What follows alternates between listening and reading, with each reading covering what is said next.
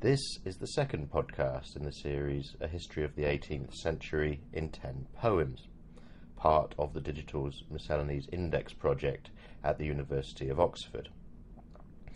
I'm Dr. Adam Rounce from Manchester Metropolitan University, one of the consultants to the project. The subject of this podcast is sport, specifically cricket and heroic poem by James Dance, first published in 1744.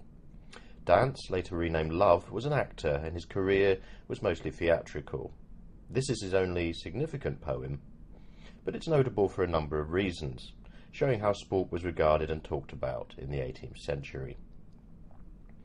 Cricket is a game which has often been associated with English literature and poetry, though Dance's poem is the first well known example.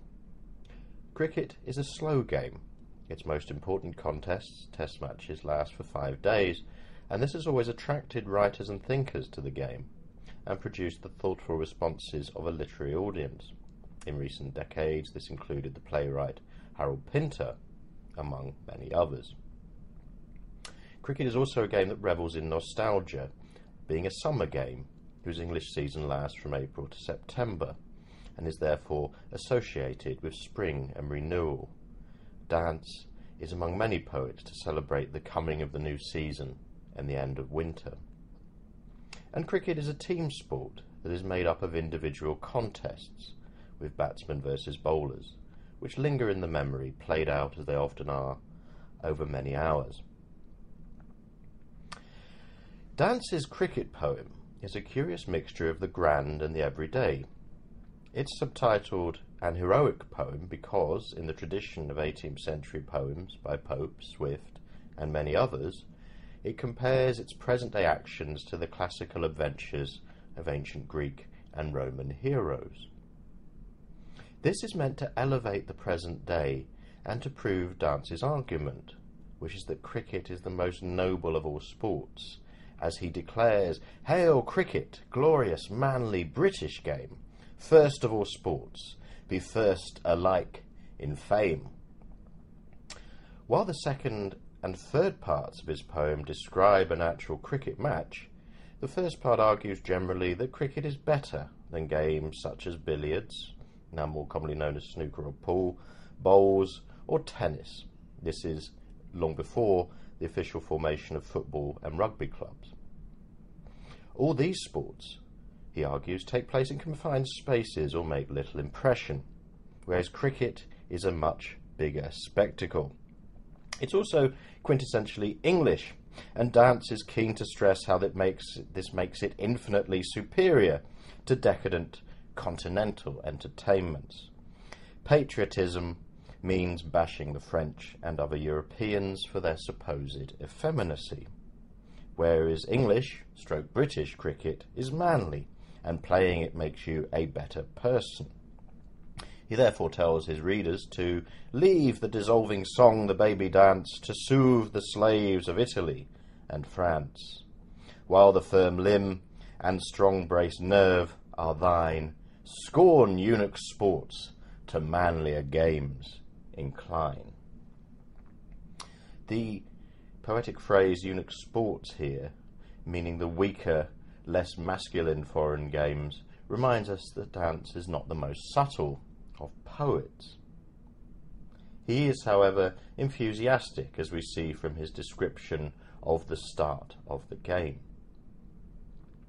The stumps are pitched, each hero now is seen, springs o'er the fence and bounds along the green, in decent white, most gracefully arrayed, each strong built limb in all its pride displayed.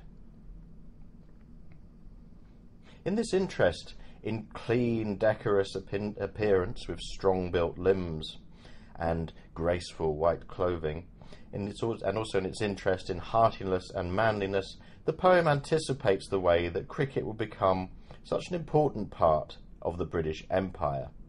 Hence its continued extraordinary popularity today in India and Pakistan, and how it would supposedly help to export English ideas of health, fair play, and honour.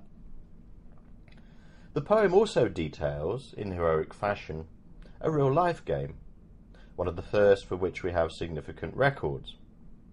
Dance was himself a cricketer, a member of Richmond Cricket Club in Surrey, and the poem describes a match between the County of Kent and an All England team, arranged by Lord John Philip Sackville, the son of the Duke of Dorset.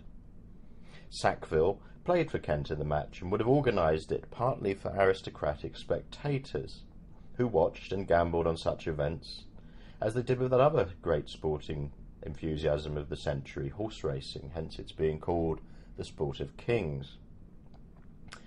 The match Dance talks about took place at the artillery ground near Bunhill Fields, near what is now Old Street Station in London in June 1744.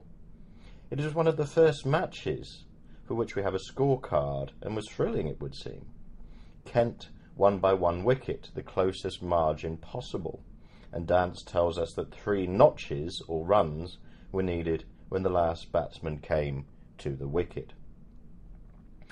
These small details make the poem, despite its nationalistic and rather macho moments, a charming portrait of sport in 18th century public life. It's also a useful and rare time capsule. There is little other English poetry like it in the century. The great cricket poems would come much later with the Victorians, such as Francis Thompson's At Lord's, where nostalgia makes him dream of cricket in his youth. For the field is full of shades as I near a shadowy coast, and a ghostly batsman plays to the bowling of a ghost. Dance has no lines so memorable, but his poem remains a fascinating curiosity nonetheless.